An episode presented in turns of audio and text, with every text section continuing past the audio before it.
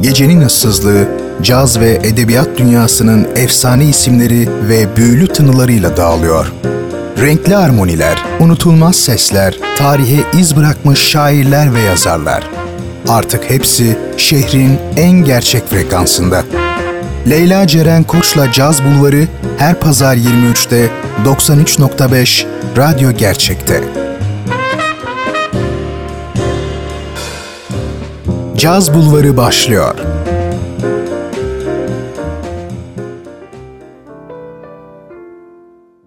Caz ve edebiyatın gecenin ıssızlığını böldüğü yer Caz Bulvarı'ndan herkese güzel bir gece diliyorum. Her pazar gecesi olduğu gibi bu gecede ben Leyla Ceren Koç'la birlikte şehrin en gerçek radyosu 93.5 Radyo Gerçek'te huzurlu bir yolculuğa çıkacağız.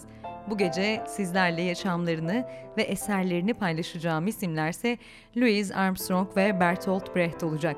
Biri caz tarihinin unutulmaz trompet virtüözü, bir diğeri ise edebiyatçı, yazar, şair, tiyatro kuramcısı ve üstadı Bertolt Brecht. Dilerseniz vakit kaybetmeden geceye Louis Armstrong'un eşsiz tanılarıyla adım atalım. Caz Bulvarı başlıyor. Hoş geldiniz.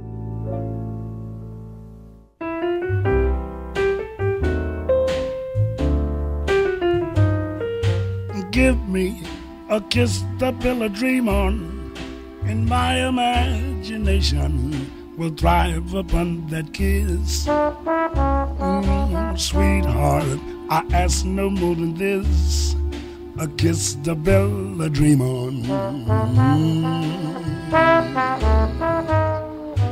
Give me a kiss before you leave me, and my imagination will feed my hungry heart.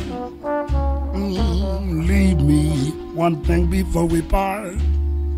A kiss to build a dream on. When I'm alone with my fancies, I'll be with you, weaving romances, making believe they're true. Oh, give me your lips for just a moment, and my imagination will make that moment live. Mm, give me what you alone can give a kiss to build a dream on.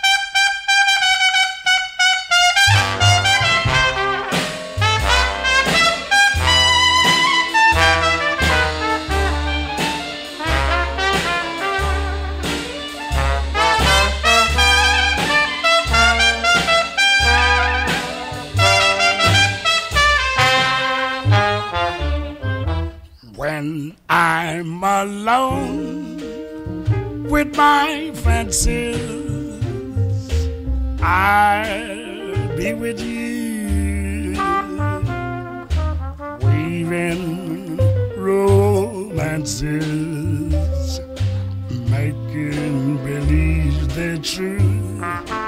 Oh, give me lips for just a moment and my imagination will make that moment live.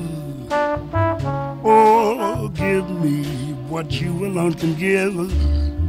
I'll kiss the pill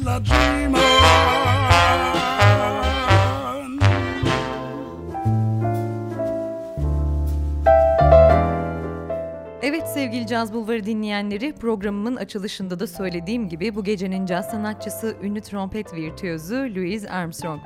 Tam adı Louis Daniel Armstrong. Sanatçı 4 Ağustos 1901 senesinde Louisiana'nın New Orleans şehrinde dünyaya geliyor. Genelde 1900'lerin başlarında dünyaya gelen neredeyse tüm caz starları gibi Armstrong'un da hiç de keyifli bir çocukluğu olmamış tabii. Hem yoksulluk hem de türlü ailevi sıkıntılar yaşamış. Baba William Armstrong, Louis küçük bir çocukken evi terk ediyor ve annesi Mary Albert Armstrong Onu ve küçük kız kardeşi Beatrice Armstrong Collins'i büyük anneleri Josephine Armstrong'un himayesine bırakmış. Sanatçının çocukluğu da annesine ve kız kardeşine bakarak onları koruyup kollayarak geçiyor. Yarım yamalakta bir eğitim hayatı oluyor diyebiliriz. Müzikle ne kadar erken yaşlarda tanışmış olsa da dönemin Amerika'sında yaşanan ciddi ırk ayrımı sorunları sebebiyle de eğitimi bölük bölçük. Okul yıllarında Louis birçok farklı iş yapıyor ve en önemlisi de Litvanya kökenli Yahudi bir aile olan Kornowskiler için çalışıyor. Bu aile Louis'e tam bir aile gibi davranıyorlar ve onu içlerine alıyorlar ki beyaz bir ailenin o dönem siyahi bir çocuğu bir şekilde benimsemesi ciddi sorun doğuruyor tabii.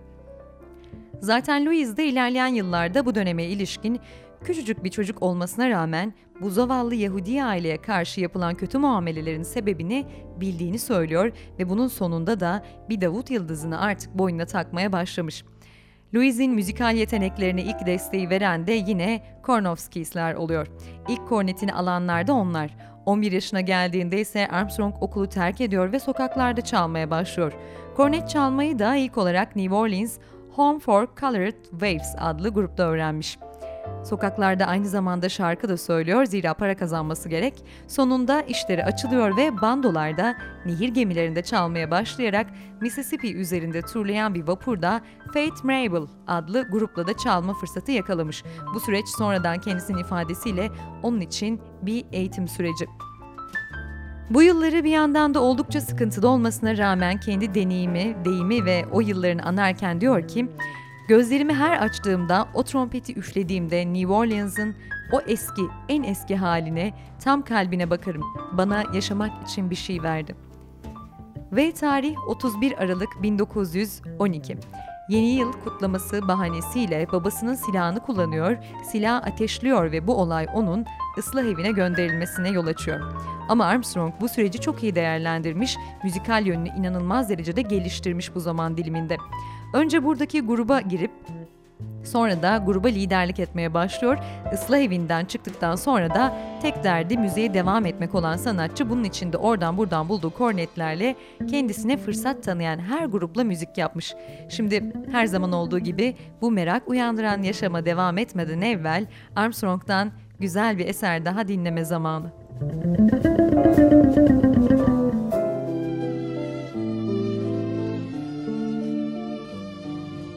moon river wider than the mile. I'm crossing you in style someday. Oh, dream maker, breaker wherever you are going I'm going your way. To drifters off to see the world. There's such a lot of world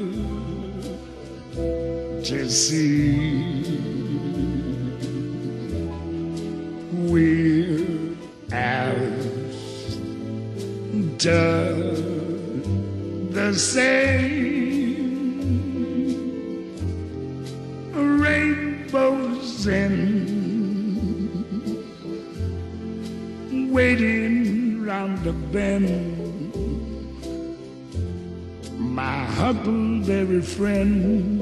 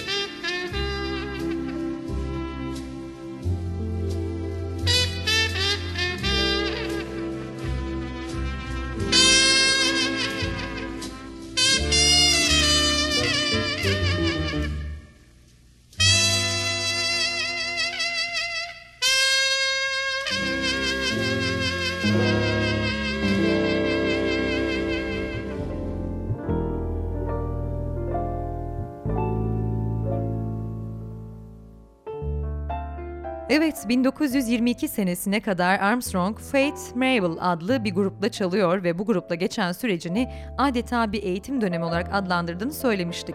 Bu dönemin her anında sanatçının müziği daha da olgunlaşıp gelişmiş. 20 yaşındayken rahatlıkla notu okuyabilir bir hale geliyor artık ve kendine has stil ve tarzıyla uzatılmış trompet sololarıyla kendi müziğinin imzasını atmaya başlar yavaş yavaş.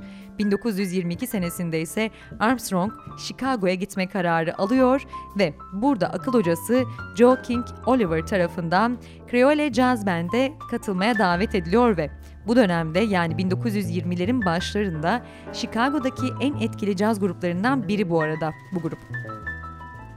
Armstrong bu noktada artık çok iyi başarılar elde etmeye başlıyor ve iyi de para kazanıyor elbette. Ancak New Orleans'ı unutmuyor. Geride kalan arkadaşlarının nostaljik mektuplarla da hep anmış. İlk kayıtlarını da Janet ve Oki etiketleriyle yapan sanatçının bu kayıtları da ciddi anlamda başarı elde etmiş. Bu arada Louise'in o dönemki eşi piyanist Lil Hardin Armstrong'un da Louise'e hem artı hem eksi etkileri olmuş, Lil kocasının daha da iyi gelişmesi, sololarının kalitesini arttırması ve kendine has bir stil yaratması adına bolca klasik müzik dinletip bir yandan da daha etkileyici görünmesi için şık kıyafetler giydirip kendi kuşağına örnek olmasını sağlamış. Diğer yandan da içinde bulunduğu band için Louise'in yeni bir fatura çıkarması gerektiğinde öğütlemi ihmal etmemiş ve bunun sonunda da Louise'in akıl hocası Oliver'la da biraz e, araları açılmış ve 1924'te Oliver ve Armstrong yollarını dostane bir şekilde ayırıyorlar bunun üzerine. Bundan kısa bir süre sonra da Armstrong, dönemin en iyi Afro-Amerikan jazz band topluluğu Fletcher and Henderson Orkestrası ile çalmak için New York'a davet edilmiş. Gruba hızla adapte olan sanatçı, grupta trompetiyle harikalar yaratıyor elbette ve hatta trombon denemeleri bile yapıyordu o dönem. Bu arada Henderson Orkestrası, Don Redman'ın düzenlemelerini içeren ünlü Roseland Balo Salonu'nda dahil sahne alıyor ki yalnızca beyazlar için kullanılan bir salon burası o dönem.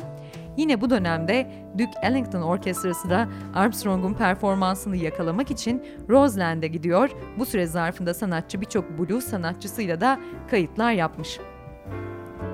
Bu arada 1925 yılında Armstrong bulunduğu durumdan memnun olmasına rağmen gelirinin artması için biraz da karısı ve çocuğu sebebiyle Chicago'ya dönüş yapıyor. Burada yaptığı çalışmalar da uzun yıllar boyunca caz standartlarının da gündemini belirlemiş. Bu dönemden sonra Armstrong kendi kişisel kariyeri açısından birçok değerli iş yapıyor ve bunlar arasında Madame Butterfly'in caz sürümleri de dahil, aynı zamanda da sessiz filmler ve canlı şovlar içinde müzikler hazırlıyor. Bir süre sonra eşi Lil ile ayrılan Armstrong, Earl Hines ve Joe Glasser'la birlikte bir araya geliyor ve çalmaya başlıyor. Bu dönemde Hines ve Armstrong ciddi bir işbirliğine giriyorlar. 1929 senesinde New York'a geri dönen sanatçı Andy Razaf ve piyanist besteci Fats Waller'ın yazdığı başarılı bir müzikal Hot Chocolate's'ın Çukur Orkestrası'nda çalma şansı elde ediyor ve Ain't Miss Be Heaven yorumuyla adeta rekorlar kırıp vokal kahramanı haline geliyor Armstrong. Sanatçı 1930'larda artık vokalleriyle de fark yaratmaya başlamış ünlü Stardust yorumu bugüne dek kaydedilen en başarılı yorumu hatta. Trompette olduğu gibi Armstrong'un ses yenilikleri caz vokal yorumu için bir temel taş olarak kullanılıyor. Sesinin benzersiz çakıllı renkleri taklit edilmiş ve sonsuza kadar taklit edilen bir müzikal arketip haline gelmiş. Eşi benzeri olmayan tecrübesiyle trompet solisti olarak da tarzı zenginleşiyor bu arada. Lazy River gibi yanlardaki rezonant, kadifemsi alt kayıt tonu ve kadansları Bing Crosby gibi genç beyaz şarkıcılar üzerinde de büyük bir etki yaratıyor. Şimdi Armstrong'un bu etkisini biz de gecemize yaymaya devam edelim ve onun eşsiz yorumundan You Got To My Head dinleyelim. my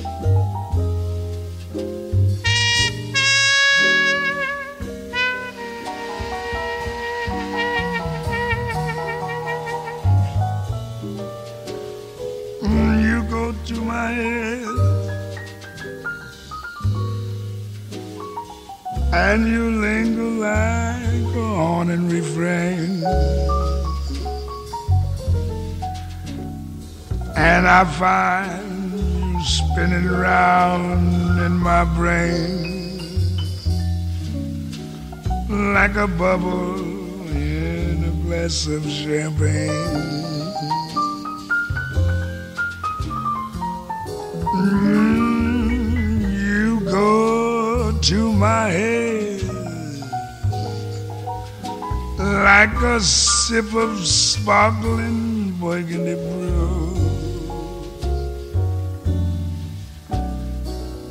I find the very mention of you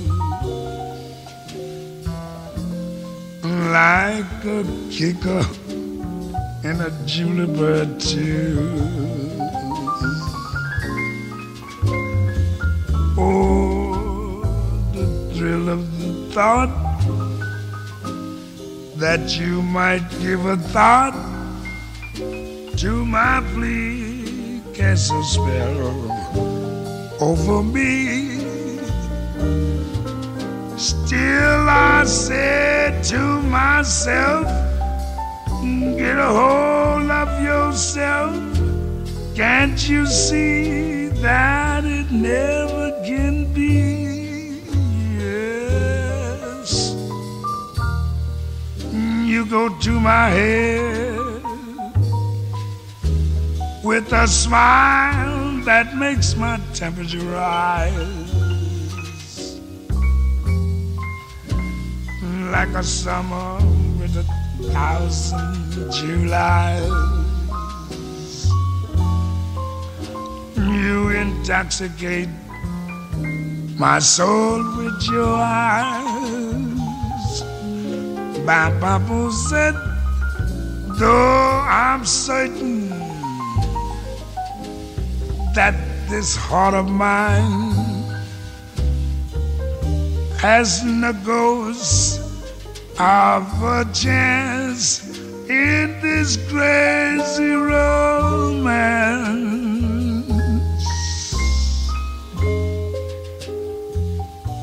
You go to my head. You go my head. You go to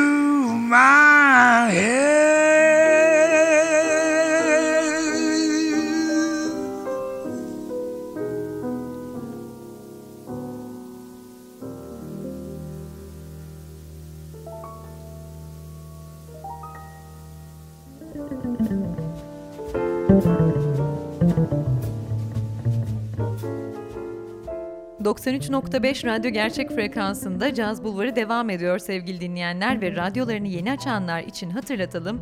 ...Louis Armstrong'dan bahsediyoruz. 1940'lara gelindiğinde geçim derdi baş göstermeye başlıyor... ...çünkü televizyon yaygınlaşmaya başlamış ve başka müzik türleri de popüler olmuş... ...ve birçok dans salonunda büyük buhran dönemi ve sonrası etkileri sebebiyle de biraz tabii kapanmıştı. Tüm bu sebepler Louis'in 16 kişilik kalabalık grubunda parasal konularda sorunlar yaşanmasına sebep oluyor ve Armstrong da grubu birçok e, jazz band liderinden oluşan 6 kişilik bir gruba düşürüp yeni bir isimle müzik yapmaya devam ediyor. O isim de The All Stars olmuş. Bu dönemde çok ciddi konserler veriyorlar ve caz tarihine isimlerini altın harflerle kazıyorlar ve 1949 senesinde de Armstrong Time dergisi kapağına çıkan ilk caz müzisyeni oluyor. 50'li yıllarda ise artık büyük bir caz sanatçısı, altın trompet lakaplı sanatçı dünyayı turlamaya başlıyor ve hatta 1959'da da Türkiye'ye gelip Saray Sineması'nda ve Hilton Oteli'nde konser veriyor. Hatta bu dönem biletler vergi dairelerinde satılmış. Bu arada Hilton'daki konser bir skandala da imza atmış. İlginç bir hikaye yaşanıyor burada seçkin davetlilere verilen yemek tam da Armstrong'un sahneye çıkma anıyla çakışınca ve çatal bıçak sesi müziği bastırınca Armstrong ve ekibi sahneyi terk ediyorlar. Tüm müzisyenler odalarına çıkıyor ve otel müdürü de dahil hiç kimse onları ikna edemiyor geri dönmeleri için. Hatta otel müdürünün o halde anlaşmamızda yer alan 1 milyon doları sizden istemek durumundayız şeklindeki tehdidi bile geri tepmiş. Armstrong cebinden çıkardığı çek defterine gerekli meblağı yazıp otel müdürüne uzatmış ve en son duruma Amerika'nın Türkiye Büyükelçisi el koyup ancak bu şekilde Armstrong'la görüşerek onu konsere ikna etmişler. Konser esnasında otel, otel görevlileri yiyecek namına hiçbir şey vermiyorlar elbette. Yalnızca içki servisi yapılıyor. Tatsız başlayan e, konserde neyse ki başladı gibi değil, büyük bir coşkuyla sürüp geceyi kapatıyor. Bu arada yoğun temposu sebebiyle Armstrong'un sağlığında da sıkıntılar baş göstermeye başlıyor ve 1959 senesinde bir kalp krizi atlatıyor. Bu arada Beatles'la aynı dönemde birçok kayda imza atan sanatçı birçok kere listelerde bu büyük grubu da geride bırakıyor ve elbette büyük turneler yapmaya da devam etmiş. Tüm doktor uyarılarına rağmen hem de. Ve sonunda 1971 senesinde de bir kalp krizi daha atlatıyor ve 6 ay kadar dinlendikten sonra tekrar trompete dönüş yapmış. Ancak aynı performansla hayatına devam etmeyi umut eden dev sanatçı 70. doğum gününden bir ay önce 6 Temmuz 1971 senesinde uykusunda kalp krizi geçirerek yaşama veda ediyor. Onlarca Grammy ödülü sahibi bu muhteşem ses, dev yorum, ölümünden onca yıl sonra bile hala aynı tat ve özellikle keyifle dinleniyor gördüğünüz gibi. Şimdi Louise'den efsane bir yorum daha dinleyelim. Ardından Bertolt Brecht'le başka bir dev sanatçıyla devam edeceğiz.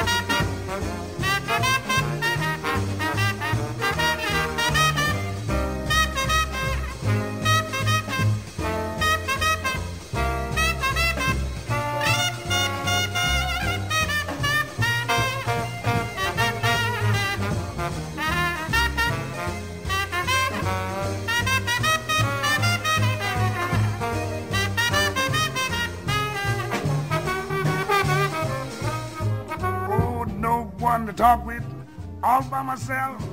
No one to walk with, I'm happy on a shelf. Misbehaving, save my love. Oh, but but anxiety, no forsaking, the one I love. I'm you that I'm thinking of. Misbehaving, oh, bad, but do, do, do, do, yeah. Like Jack Horner in the corner don't go nowhere, care. All your kisses were they waiting for me. Leave me. I don't stay out late, don't get a go. I'm home about eight, me and my radio. I'm misbehaving, take it from me, young.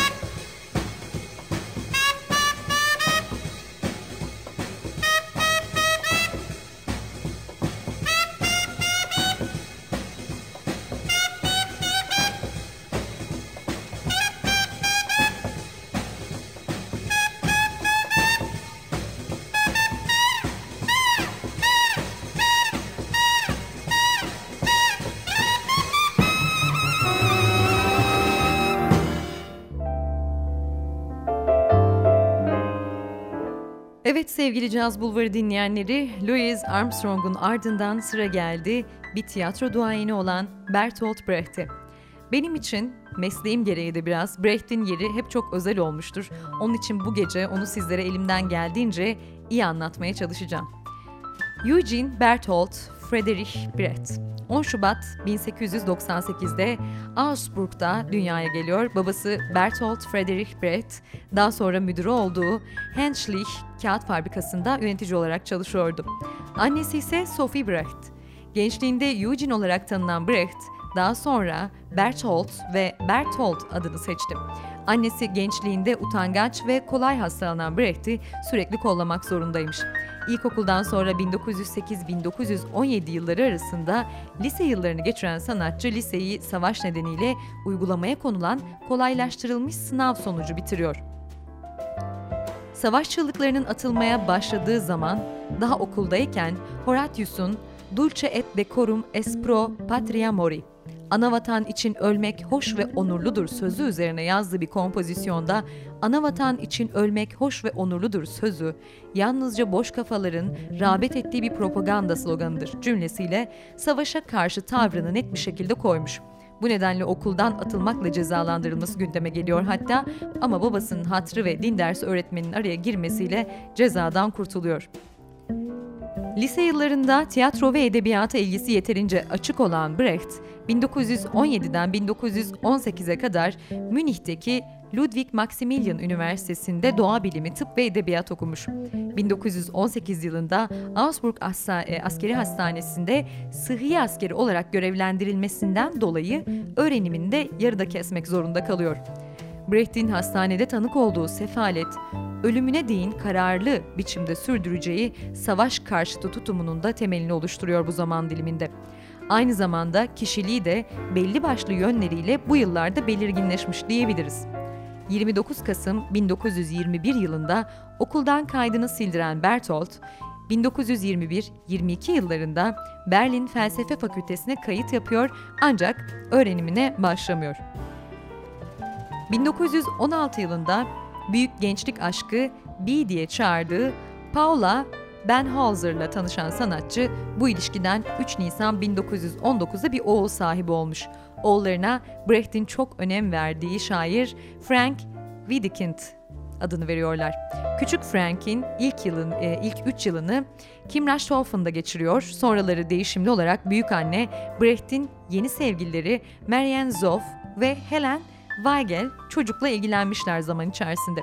Brecht'in oğlu 2. Dünya Savaşı'nda diğer cephelerin yanı sıra Doğu cephesinde görevlendiriliyor ve Frank 13 Kasım 1943 tarihinde Rusya Borshow'da ordu sinemasına yapılan bir e, bombardıman sonucu yaşamını yitirmiş ne yazık ki. Brecht 1920 senesinde çok değer verdiği tanınmış kabarist Karl Valentin ile tanışıyor. Birlikte yaptıkları e, çalışmalar Brecht'in ilerideki başarılarını, daha sonraları elde edeceği başarılarını önemli ölçüde etkilemiş ve 1920 yılından itibaren de tiyatrocularla ve edebiyatçılarla ilişkileri geliştirmek için sık sık Berlin'e gidiyor. 1924 yılında Berlin'e yerleşen sanatçı önceleri Marx Reinhardt'ın Berlin Alman tiyatrosunda Karl Zuckmayer ile birlikte dramaturg olarak Münih Oda Tiyatrosu'nda da kendisi sahneye oyunlar koyarak çalışmalarını sürdürüyor. Gecede Trompet Sesleri oyunuyla 1922 yılında Kleist ödülünü alıyor ve oyuncu ve opera sanatçısı Marion Zoff'la evleniyor. Bir yıl sonra bu evlilikten 12 Mart'ta kızları Hein Hop dünyaya gelmiş. Kısa bir zaman sonra da ileride evleneceği ve 1924 yılında ikinci oğlu Stefan Brecht'i doğuran sevgili Helly yani Helen Weigel ile tanışıyor. E, bu aşamadan sonra Weigel, Brecht'in hem hayat arkadaşı hem de tiyatro alanında da yol arkadaşı olmuş. 3 yıl sonra Marion Zoff'tan da boşanıyor ve Helen Weigel ile evlenmesinden sonra 1929 yılında da bir kız çocuğa daha sahip oluyor. Bertolt, kızı Barbara Brecht Schell dünyaya geliyor.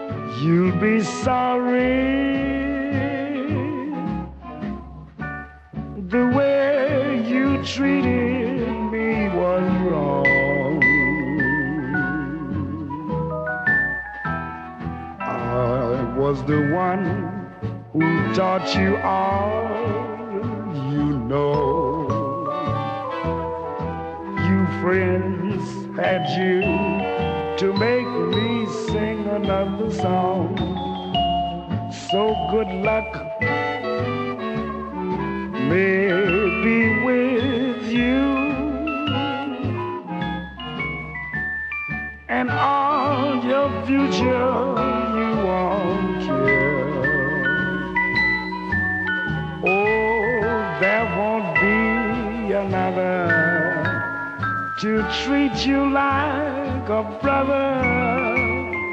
Someday you'll be sorry, dear.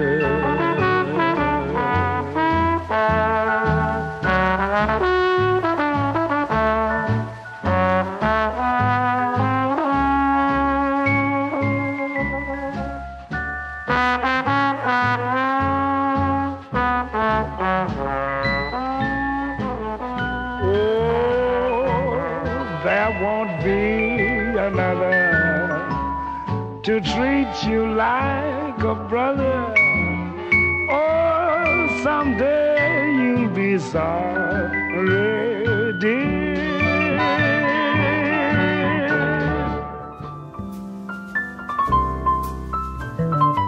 Ve 1920'li yılların ikinci yarısında Brecht artık inançlı bir komünist ve çalışmaları da politik amaçlarına uygun halde oluyor.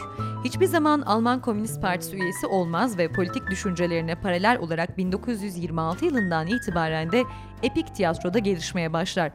Peter Schurkamp'la birlikte 1930 yılında kaleme aldıkları Mahoney şehrinin yükselişi ve düşüşü operası için notlar makalesi tiyatro teorisiyle ilgili çok önemli bir yazı. Kurt Weill ile birlikte yapılan müzikal drama çalışmaları epik tiyatronun gelişmesinde de çok önemli katkılarda bulunmuş. Brecht eserleriyle toplumsal yapıyı şeffaf hale getirmeyi, özellikle yapının değiştirilebileceğini göstermek istiyor bu dönem. Ona göre edebi metinler bir işe yaramak zorundaydı. Brecht'in Marksist düşünceleri gerek Karl Korsch, Fritz Sternberg ve Ernst Bloch gibi dogmatik olmayan parti dışı Marksistlerin gerekse resmi Komünist Parti çizgisinin etkisi altındaydı. Bir dizi Marksist öğretiye dayalı oyunlar ortaya çıkmıştı ve o yıllarda yazılan eserler Hegel ve Marx'ın eserlerinin etkisi altındaydı elbette. 1927 yılında yayınlanan toplu şiirleri Bertolt Brecht'in Dua kitabı genelde o zamanlarda yazılan metinlerden oluşuyor. 1928 yılında Brecht, Weimar Cumhuriyeti'nin tiyatrodaki en büyük başarılarından birisi olan Kurt Weill'in müziklerini yaptığı 3 kuruşluk operanın 31 Ağustos 1928 tarihinde yapılan ilk gösteriminin gururunu yaşamış. Ancak dünya çapında bir üne, e, üne kavuşan ve birçok tiyatroda sahnelenen bu oyun yanlış anlamaya kurban gidiyor. Toplumu eleştirmek için, e, için yazılan oyun, Brecht'i eleştirmek isteyenlerin işine yarıyor ve başka araştırmacılar özellikle 1928 e, yılında yazılan şekliyle oyunun toplumu eleştirmede fazla keskin olmayan bölümlerine vurgu yaparak yanlış anlaşılma tezini ortadan kaldırmışlar.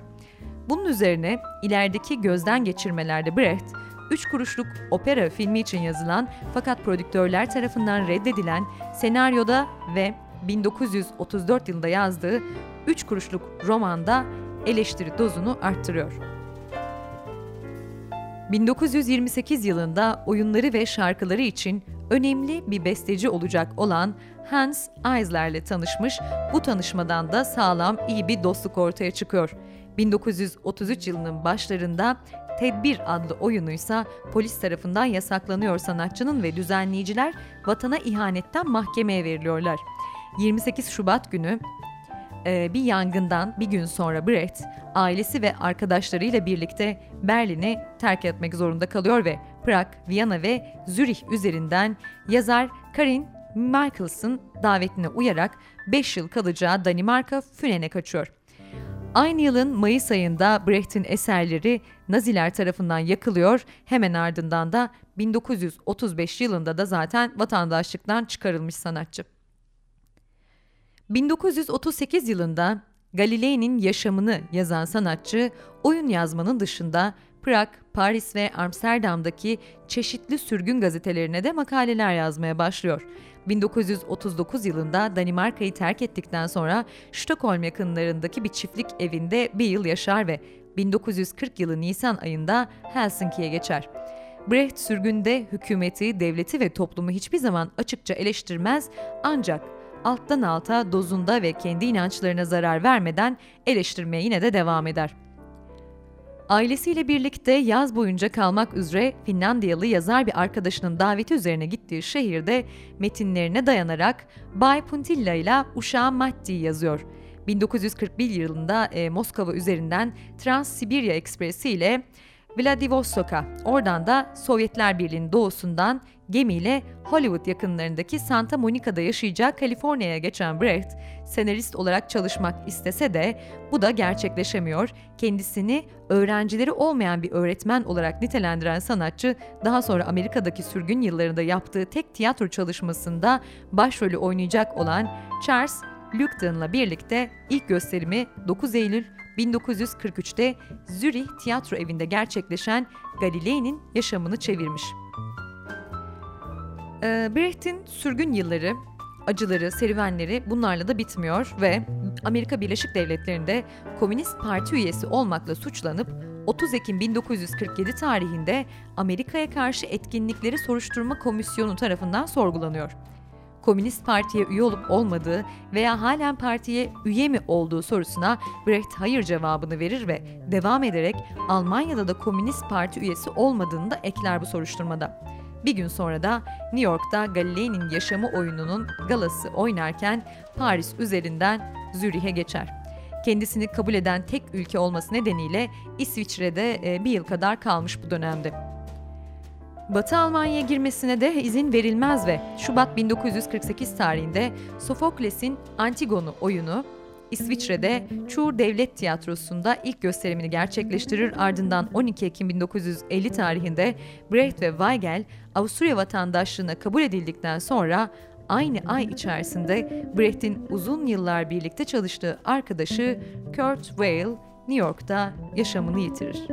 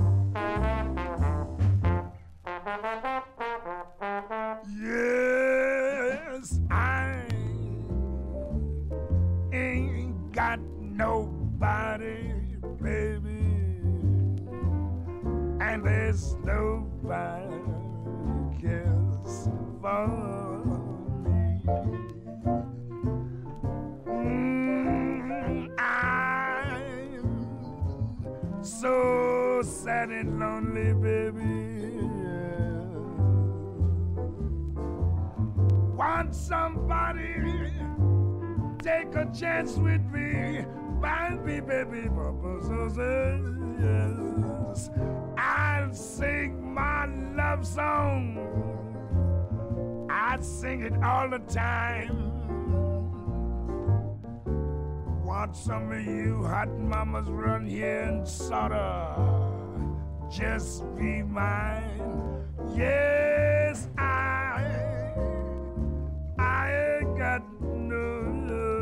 nobody, baby. Baby, nobody, nobody cares for me.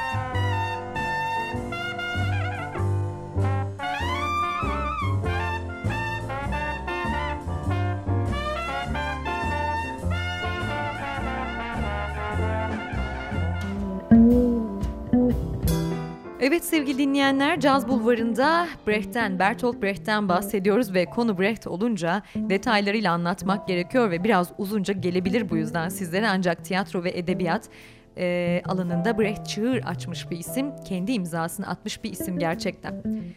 Evet, savaştan hemen sonra arkadaşları Brecht'e Almanya dönmesi ve oyunlarını kendisi sahneye koyması için baskı yapmaya başlıyorlar tabii ama o beklemeyi ve ortamı değerlendirmeyi tercih ediyor. Sovyet Birliği tarafından kalan bölgede 1948 yılında birçok tiyatronun açılması ve Berlin halk sahnesinin yenilenmesi de bitince Ekim 1948'de Brecht, Alman Demokratik Cumhuriyet Kültür Birliği'nin davetiyle Zürih'ten Salzburg ve Prag üzerinden Berlin'e doğru gitmek üzere yola çıkıyor. Berlin'e varır varmaz da hemen önemli sanatçılar ve yöneticilerle ilişki kurmuş. Brecht'in çalışmalarına çok değer veren Alexander Diemst, Sovyet askeri, idaresinin başında o dönem ve Brecht'in yapacaklarına olumlu bakıyor bu sebepten de. Brecht önceleri kamuoyuna politik açıklamalar yapmaktan kaçınıp yine bekleyip izlemeyi tercih ediyor. Bu dönemde de dönüşümün itici gücünün işçi sınıfından değil de yukarıdan geldiği tespitinde bulunuyor. Brecht için önemli olan her zaman tekrar tiyatroda çalışmak. Wolfgang Lankoff'un Alman tiyatrosunda kendi eserlerini sahneleme teklifini hemen kabul etmiş bu yüzden. Böylece Berlinli arkadaşlarının sanatçıları bir Berlin tiyatrosunda toplama amacına da ulaşıyordu. Erich Engel'in 1949 yılında Berlin'e gelmesiyle birlikte Brecht hemen Cesaret Ana ve Çocukları oyununu sahnelemeye başlar. Oyunun ilk gösterimi Brecht, Engel ve başrol oyuncusu Weigel için görülmemiş bir başarı yakalar. Oyun bir taraftan basında övülürken diğer taraftan ileride kültür sorunlarıyla ortaya çıkacak olan çatışmalarında başlangıcını oluşturur. Sanatçı bu dönemde farklı oyuncular bulmak ve araştırmalar yapmak için de Zürih'e geçer.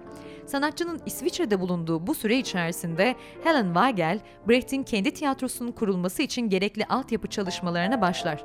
Bu girişim Wilhelm Pieck, Otto Grothwohl ve yine Sovyet Askeri İdaresi yöneticisi Alexander Dimschitz tarafından güçlü bir şekilde desteklenir. Almanya Birleşik Sosyalist Partisi'nin Politbürosu Helen Weigel Ensemble e, kurulması için 29 Nisan 1949 tarihinde gerekli mercilere 1 Eylül 1949'da oyun çalışmalarına başlama yetkisiyle bilgi verir. İlk yıllarda kadro sürgündeki oyuncular ve yönetmenlerle yurt içindeki genç yeteneklerden oluşuyordu. Fakat Soğuk Savaş bu alanda da etkili olmaya başladı tabii ve sözler yerine getirilmemeye başlanınca Brecht'in beklediği Peter Lorre gibi sanatçılar Berlin'e gelmiyorlar.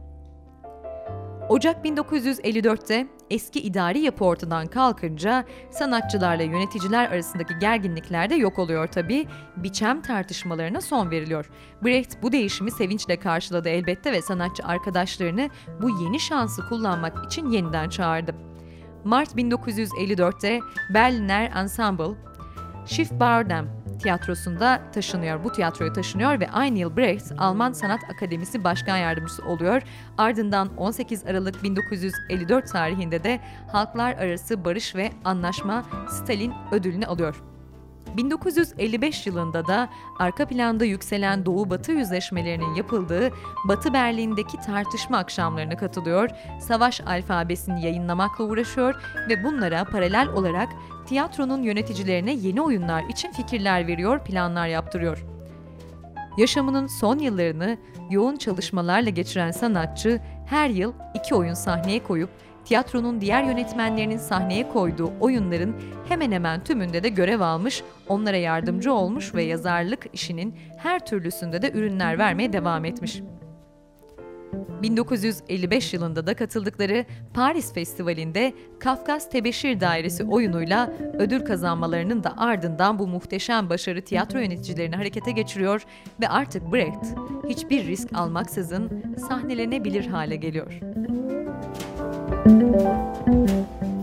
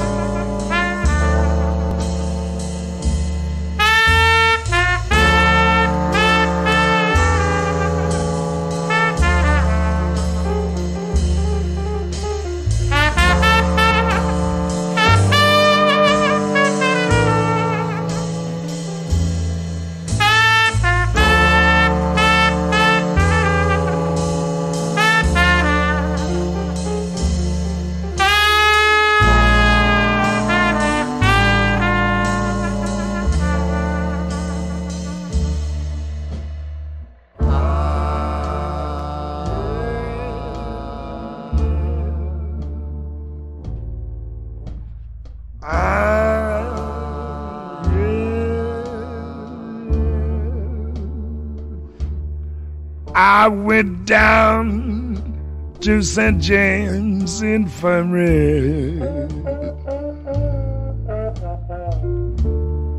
Saw my baby there.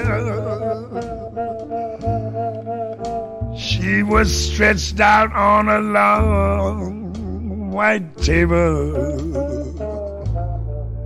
So cold, so sweet so fair. Let her go, let her go. God bless her. Wherever she may be, she can look this wide world over but she'll never find a sweet man like me. Bragging. when I die, bury me in straight lace shoes. I want a box bag coat and a Stetson hat. John B. That is. Put a $20 gold piece on my watch chain so the boys will know that I died standing back.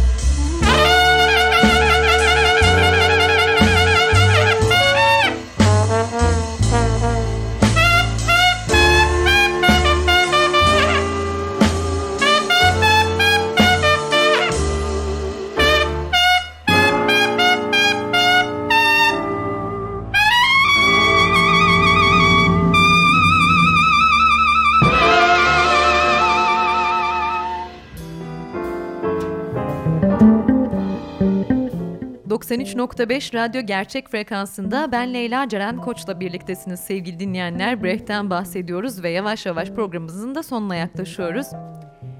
Ve 1956 yılının Mayıs ayında Brecht grip olur ve Berlin'de hastaneye yatırılır. Dinlenmek için 1956 yazını Berlin'e 50 kilometre uzaklıktaki bir gölde geçirir ve 12 Ağustos 1956 günü kalp krizi geçirir. 14 Ağustos 1956 e, günü saat 23.30'da Berlin'de bugün Brecht evi olan e, Brecht'in evi olan adreste de yaşamını yitirir sanatçı. 17 Ağustos günü çok büyük bir kalabalığın, çok sayıda politikacıların ve kültür camiasından sanatçıların katılımıyla toprağa verilir. Törende hiçbir konuşma yapılmaz ve mezarı 1971 yılında ölen eşi Helen Weigel'ın mezarı yan yana ve onur mezarı statüsünde olur. Evet sevgili Caz Bulvarı dinleyenleri, dediğim gibi programımızın sonundayız. Sonuna geldik. Uzun bir program oldu ama birbirinden önemli iki sanatçının hayatlarını detaylarına girmeden anlatmak olmazdı ki bu bile yeterli gelmedi aslında. Birçok şeyden bahsedemedik. Programı yine bir şiirle kapatacağım. Brecht'in İyi Adama Bir iki soru şiiriyle. Haftaya yepyeni isimlerle buluşuncaya kadar diyorum. Şimdilik veda ediyorum ve herkese güzel bir gece diliyorum. Hoşçakalın. Anladık, iyisin. Ama neye yarıyor iyiliğin? Seni kimse satın alamaz. Eve düşen yıldırım da satın alınmaz. Anladık, dediğin dedik ama dediğin ne? Doğrusun, söylersin düşündüğünü ama düşündüğün ne? Yüreklisin. Kime karşı? Akıllısın, yararı kime? Gözetmezsin kendi çıkarını. Peki gözettiğin kiminki? Dostluğuna diyecek yok ya, dostların kimler? Şimdi, bizi iyi dinle. Düşmanımızsın sen bizim. Dikeceğiz seni bir duvarın dibine. Ama madem bir sürü iyi yönün var, dikeceğiz seni dibine iyi bir duvarın. İyi tüfeklerden çıkan, iyi kurşunlarla vuracağız seni.'' Sonra da gömeceğiz. İyi bir kürekle, iyi bir toprağa.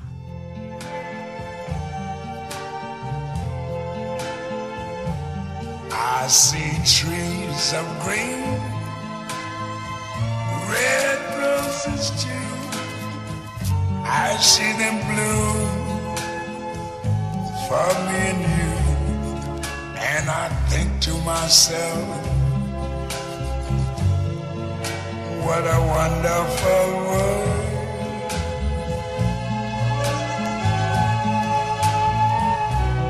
I see skies of blue and clouds of white, the bright blessed day, the dark sacred night, and I think to myself, what a wonderful world.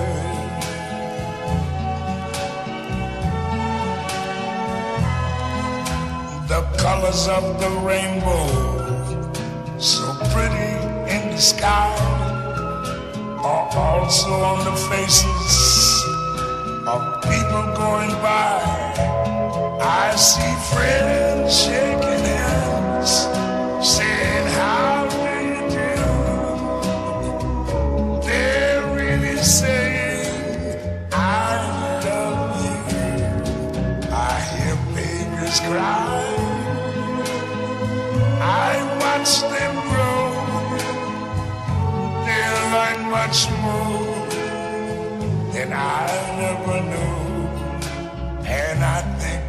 myself, what a wonderful world. Yes, I think to myself, what a wonderful